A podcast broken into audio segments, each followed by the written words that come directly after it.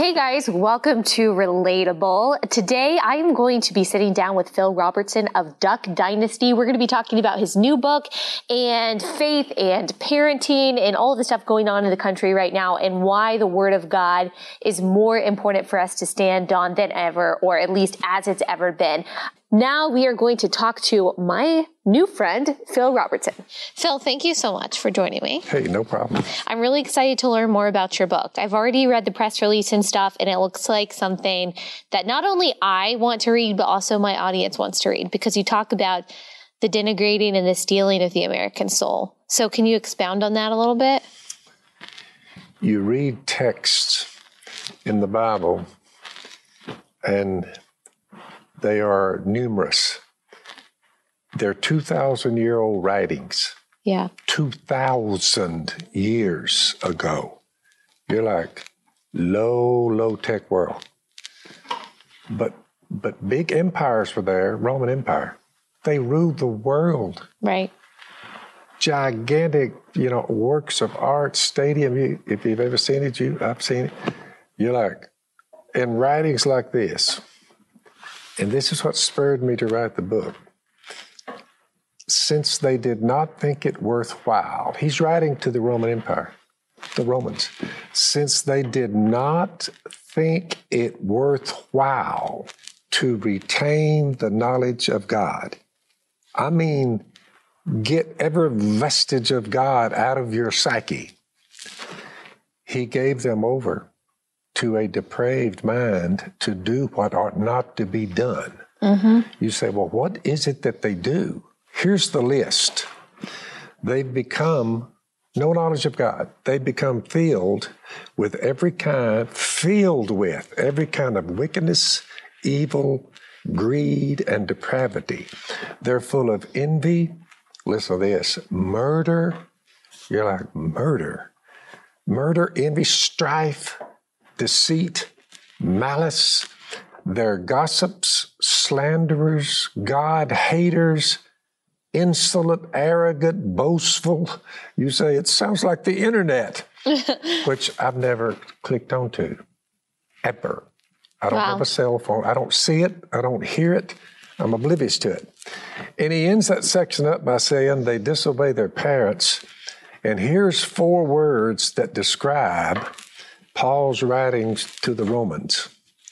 So it will be up to us to read these writings and say, I wonder if that's still pertinent today. Right.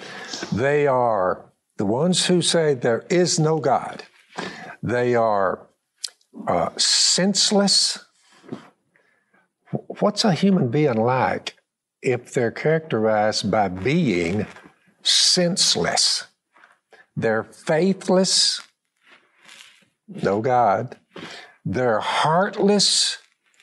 They will slaughter their gifts from God, their own children.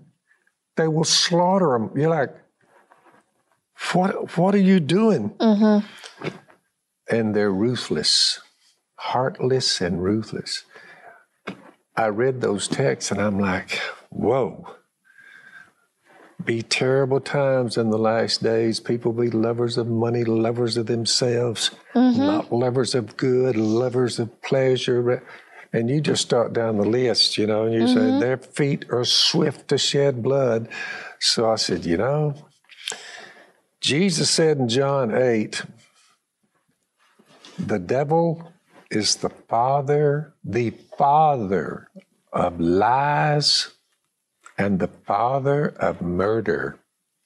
So John the Apostle and some of would come along 5,000 years from the first recorded murder that I know of when Cain killed his brother Abel in the field.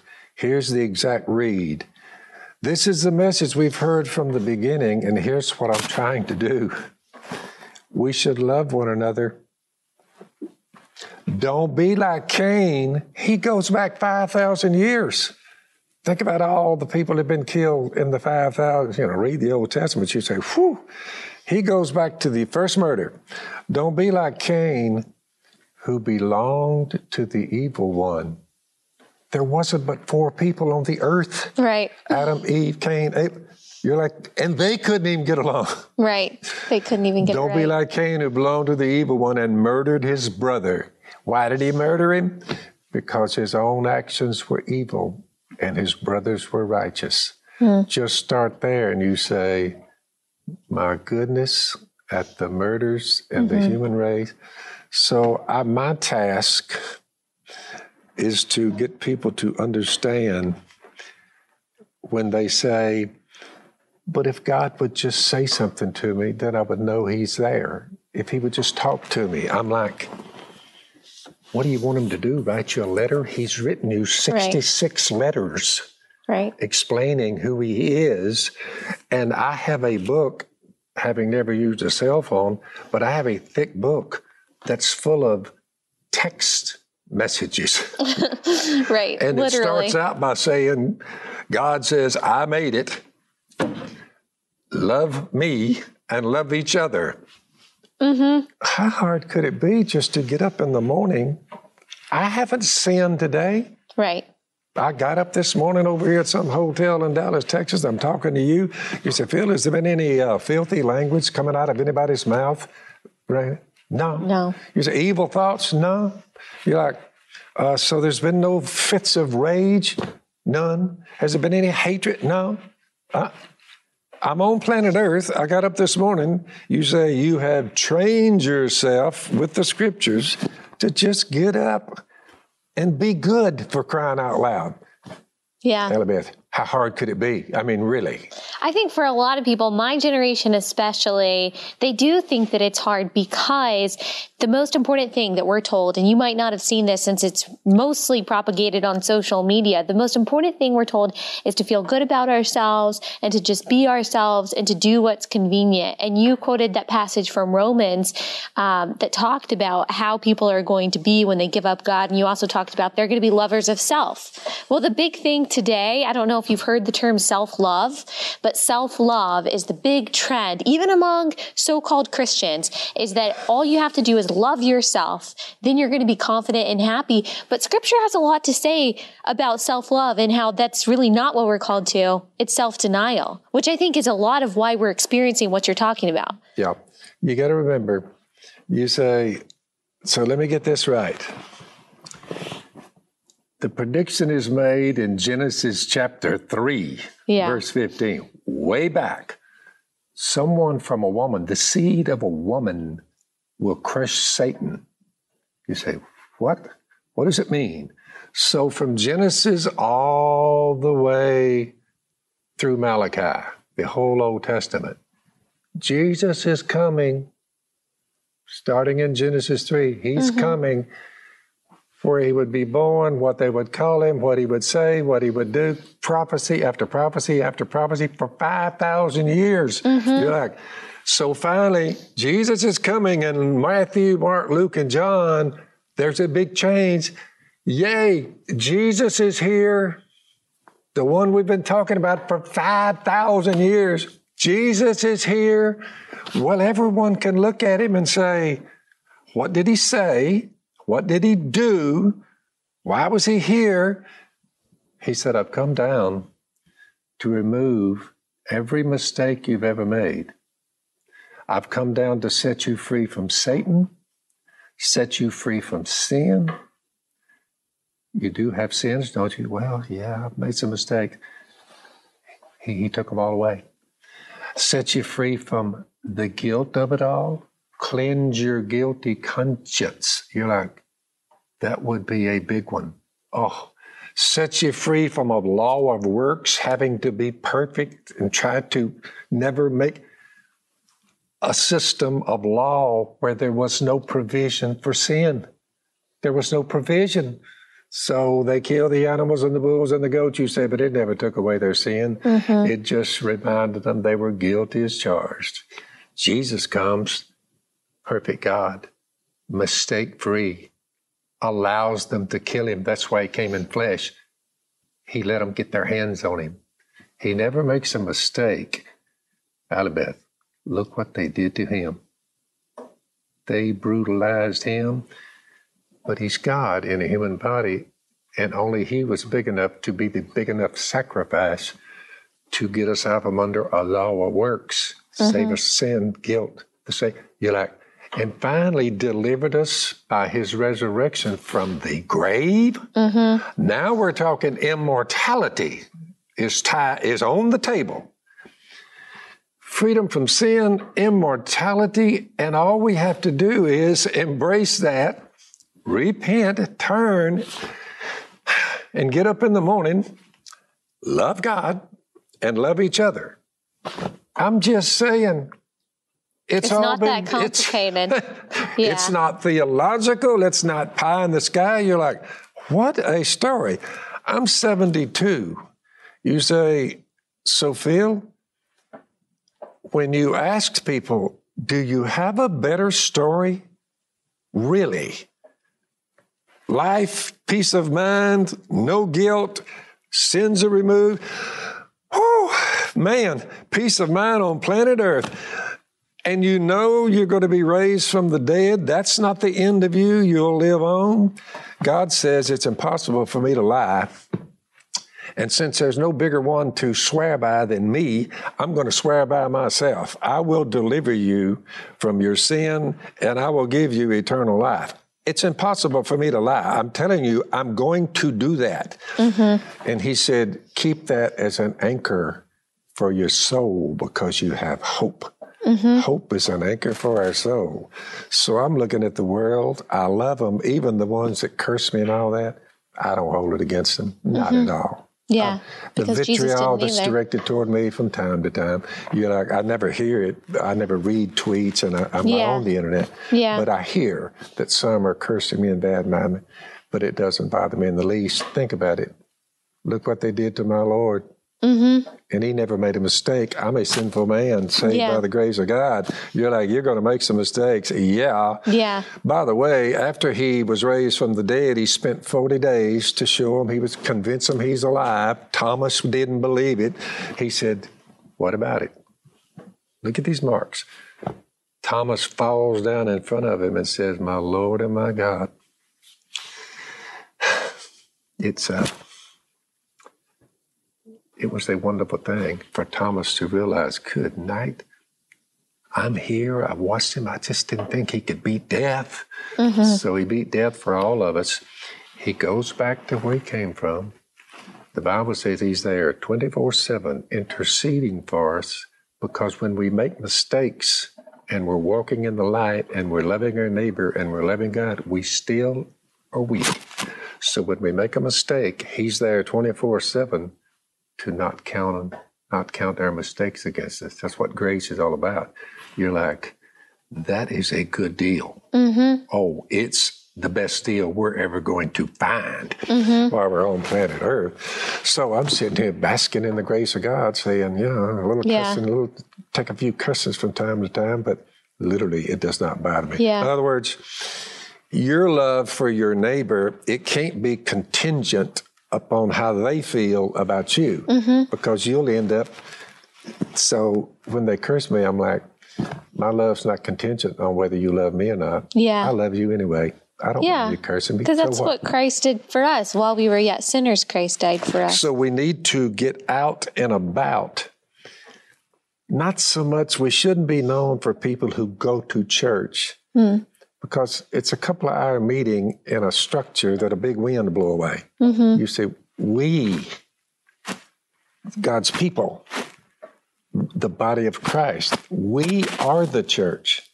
So the Paul to the Romans, he said, look, in view of God's mercy, his death for us, his burial, resurrection, in view of that, offer your bodies as living sacrifices, holy and pleasing to God.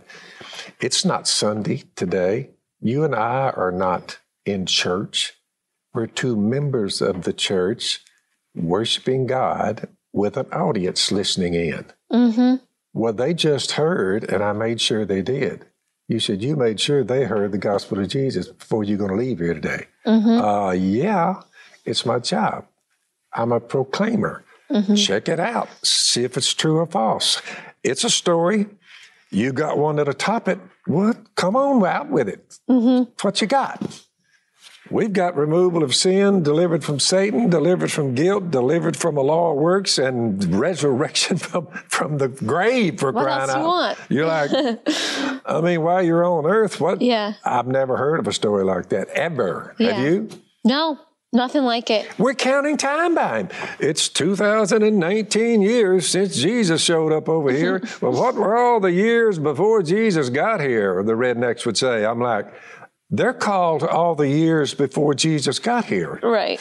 exactly. Everything centers on him. One individual who ever walked on planet Earth, Jesus Christ, and he's the one our calendar's based on. Yeah. That lets me know something. He was here. Right. He was here, no Right. doubt. It's not just a myth.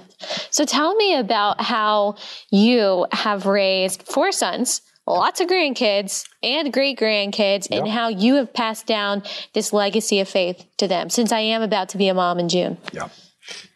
The Lord has blessed you with the gift of life. Yes. You know, I never mentioned, you know, I didn't know you were pregnant, and I know that because one time I walked up to the one of the sisters. I said, "Well, good night, girl. I didn't know you were pregnant," and she said, "I'm not." Oh no! And. I'm like, and Kay calls me out, my woman outside. She said, "You idiot! Don't ever tell a woman."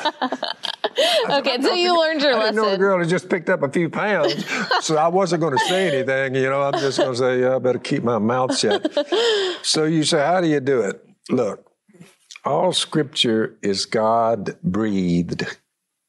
It's useful for teaching, for rebuking, strong reprimand, for correcting.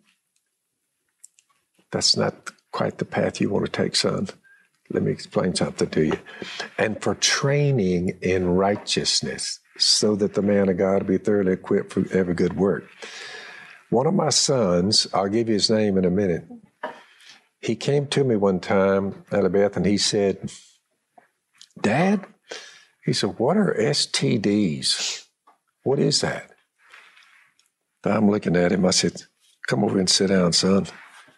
Let me explain to you what STDs are. So I gave him a speech on the ravages of STDs. By the way, uh, in America, there are 110 million Americans who are suffering from a sexually transmitted disease at any given time. I didn't know that. CDC, Center for Disease Control. Read it. Mm-hmm. When I read it, I like to fell off the chair. I said, Right. "My goodness, one out of three. Yeah. And some of these things are debilitating. Some of them, death is involved in it. You're like, but but none of them are any good. So he comes and wants to find out about it. I gave him a speech, and I was using terminology. Uh, in the redneck world, we just spell it out.